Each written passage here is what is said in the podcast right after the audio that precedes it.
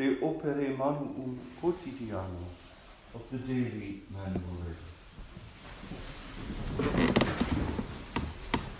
Idleness is an enemy to the soul, and hence, at certain seasons, the brethren ought to occupy themselves in the labor of their hands, and at others in holy reading. We think, therefore, that the times for each may be disposed as follows. From Pascha to the 1st of October, let them, in going from prime in the morning, labor at whatever is required of them until about the fourth hour. From the fourth hour until near the sixth, let them apply themselves to reading. And when they rise from table after the sixth hour, let them rest on their beds in perfect silence. Or, if anyone perchance desire to read, let him do so in such a way as not to disturb anyone else. Let None be said in good time, at about the middle of the eighth hour, and then let them again work at whatever has to be done until vespers. And if the needs of the place or their poverty oblige them to labor themselves at gathering in the crops, let them not be saddened thereat, because then are they truly monks when they live by the labor of their hands, as did our fathers and the apostles. Yet let all be done with moderation on account of the faint hearted. But thou, O Lord, have mercy upon us. Thanks be to God. Chapter 48 must be linked up with the preceding chapter 47 in such wise that we have the three principal elements that make for a balanced Benedictine life. Chapter 47 treats of the work of God, and chapter 48 of manual labor and holy reading. So we have in these two chapters the three constitutive elements of Benedictine life. Idleness is an enemy to the soul. Saint Benedict begins with this overarching principle. There is nothing more demoralizing for a man and for a monk than to say, hmm, what am I going to do now? Or what am I going to do today? Or what am I about? Have I anything to do? That sort of thing, I don't think threatens us as Silverstream. Uh, but it leads always to a profound dissatisfaction with life and to sadness and to various uh, sins. So, idleness is an enemy to the soul. We must therefore declare war on idleness. Hence, at certain seasons, meaning certain hours or times, the brethren ought to occupy themselves in the labor of their hands. This uh, labor of their hands refers, of course, to uh, the strenuous physical labor, such as removing the sod to prepare the ground for a new polytunnel. Uh, that's an example of strenuous manual labor. Uh, but it also extends to uh, certain things that we would perhaps put in the category of intellectual labor. Uh, writing, um, working in the library, uh, all such things also fall under the category of manual labor because they are distinct from holy reading. The brother who is uh, working uh, at the revision of a text, writing a text, correcting a text, preparing a conference, uh, writing an essay, uh, preparing something for publication. Uh, that brother is also uh, engaged in manual labor. Uh, manual because the hand is involved uh, in that sense. So manual labor mustn't have a take on a narrow meaning for us. Uh, it, it goes from the back breaking labor of lifting the sod for a new polytunnel to the, uh, the labor of the brother in the library or the brother who's preparing the ordo or the brother who is um, uh, keeping the calendar uh, updated or answering guest house correspondence. All of these things come under the rubric of manual labor. Holy reading is quite another thing because holy reading is in some way disinterested. Um, beyond, behind all holy reading is the cry of the psalmist It is thy face, O Lord, that I seek, hide not thy face. Uh, whenever a monk opens a book, be it sacred scripture or the fathers or commentary on sacred scripture, he's looking for the face of Christ shining through the lattice work of the text. It's the encounter with the bridegroom Christ. He's looking for the face of Christ. And on the face of Christ, he reads the secrets of his heart. So, holy reading is directly ordered to seeking God. This does not exclude study, uh, for a, a, particular end, but even such study is uh, a means uh, of seeking God. Uh, for the monk, all study uh, is a way of seeking God. And this is why we have the custom of beginning our Lectio Divina on our knees, of kissing the sacred page, of praying to the Holy Ghost, of seeking the intercession of the Blessed Virgin Mary. All of these things invest our study, our reading, uh, with this quality of seeking God. St. Benedict does not want this uh, division of the day into the Opus Dei, the manual labor, and study to be left willy nilly to the fancy of each of each brother. No, he legislates for it objectively, and so do we in our in our daily life have uh, specific times for certain things. There is as much uh, as much virtue is required to begin work punctually as is required to end work punctually. So the beginning and the end of work are crucial moments and opportunities really for um, quitting oneself in order to go to God. So the beginning of work and the end of work. St. Benedict speaks first of the summer season from Pascha to the 1st of October. And he says, Let them, in going from prime in the morning, labor at whatever is required of them until about the fourth hour. Prime would have been at about 6 a.m. in St. Benedict's summer timetable. And so you see his monks working from about 6 in the morning until about 10 o'clock, and they stop work at 10 o'clock because it's too hot. That's the reason for that. And then from the fourth hour to the, near the sixth, almost two hours, let them apply themselves to reading. Find a, a shady place and apply themselves to reading. And when they rise from table after the sixth hour, prandium being at noon, let them rest on their beds in perfect silence. Pausenti lectis suis cum omni silentio. It's a beautiful phrase.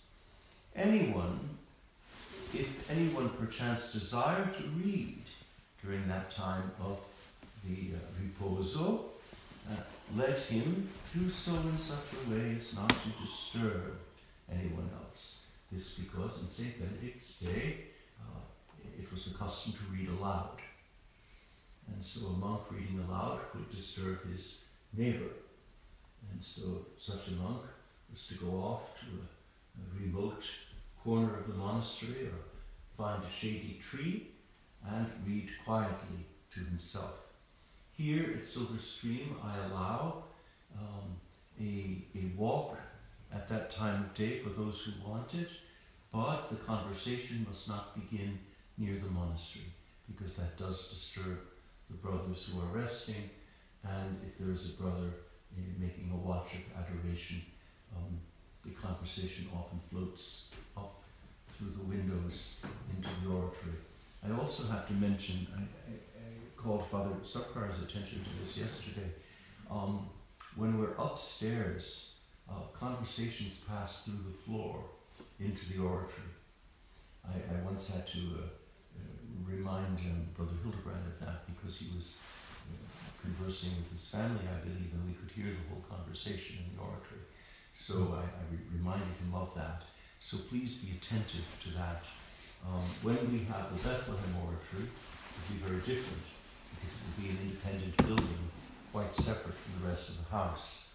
The silence will be perfect in the Bethlehem Oratory because it will not be, there will be no adjacent rooms above it or under it or next to it.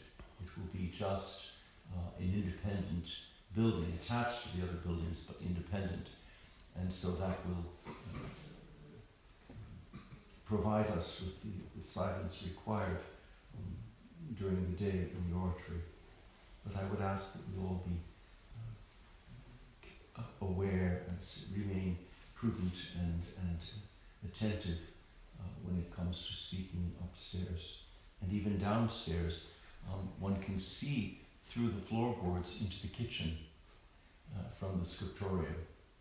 Uh, and one can hear everything coming up from the kitchen, but there's nothing for it. I can't impose a monastic silence on the employees in the kitchen.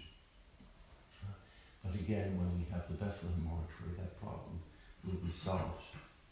Let none be said in good time at about the middle of the eighth hour, at half two, which is the very time we have None here. And then let them again work at whatever has to be done until Vespers. And, and so there, there are two periods of manual labor in the summer the first in the early morning hours, and the second in the afternoon hours when the sun begins to decline. And if the needs of the place or their poverty oblige them to labor themselves at gathering in the crops, let them not be saddened thereat. This uh, indicates that in normal circumstances the monks themselves would not gather in the crops. But uh, St. Benedict admits that it may be in certain places and circumstances necessary for the monks to go out and do this labor. And he sees this as a good thing, because then are they truly monks when they live by the labor of their hands, as did our fathers, he's speaking of the monastic fathers and the apostles. The uh, preoccupation of St. Benedict is non contristentur, let them not be saddened. And this runs through the whole rule. St. Benedict's concern that his monks not be saddened, that they not give in to gloom, that they not give in to discouragement, that they not uh, begin to see everything darkly and fall into a kind of mortal pessimism and uh, then into acedia and then into into uh, non contristent, or that they not fall into tristitia, of that terrible affliction uh, of the monk. Um, that would be a very interesting subject for Father Thomas to, to treat uh, tristitia uh, and its relation to the vices. Uh, I'd, be very interested in hearing a conference on, on sadness and even on the angelic doctor's uh, remedies uh, for, for sadness and how he relates sadness to the vices and to the virtues. That would be very interesting. Um, Yet let all be done with moderation on account of the faint hearted. Omnia tamen mensurate fiant propter pusillanimos. Throughout the rule is paternal solicitude for the pusillanimous, for the faint hearted, for those who are prone to discouragement, uh, those who are uh, physically weak or uh, uh mentally fatigued. Uh, Saint Benedict has great concern and he's ready always to make adaptations in favor of the faint hearted. Let all be done with moderation. This is one of the phrases of the Holy Rule that ought to be written in letters of gold uh, in, in some prominent place. Let all be done with moderation on account of the faint hearted. Today we have one of the very beautiful votive masses of the Passion of our Lord. Um, Father Subprior has been choosing some of the votive masses of the Passion and putting them on Fridays um, in this time after Pentecost. They were uh, originally assigned to the Fridays of Lent, well, really from Septuagesima mm. until until uh, Passiontide, uh, but uh, we don't use them uh, in Septuagesima-tide and Lent because they would then deprive us of the very ancient um, uh, and Lenten masses. Uh, but they are profitably used at other times during the year as votive masses.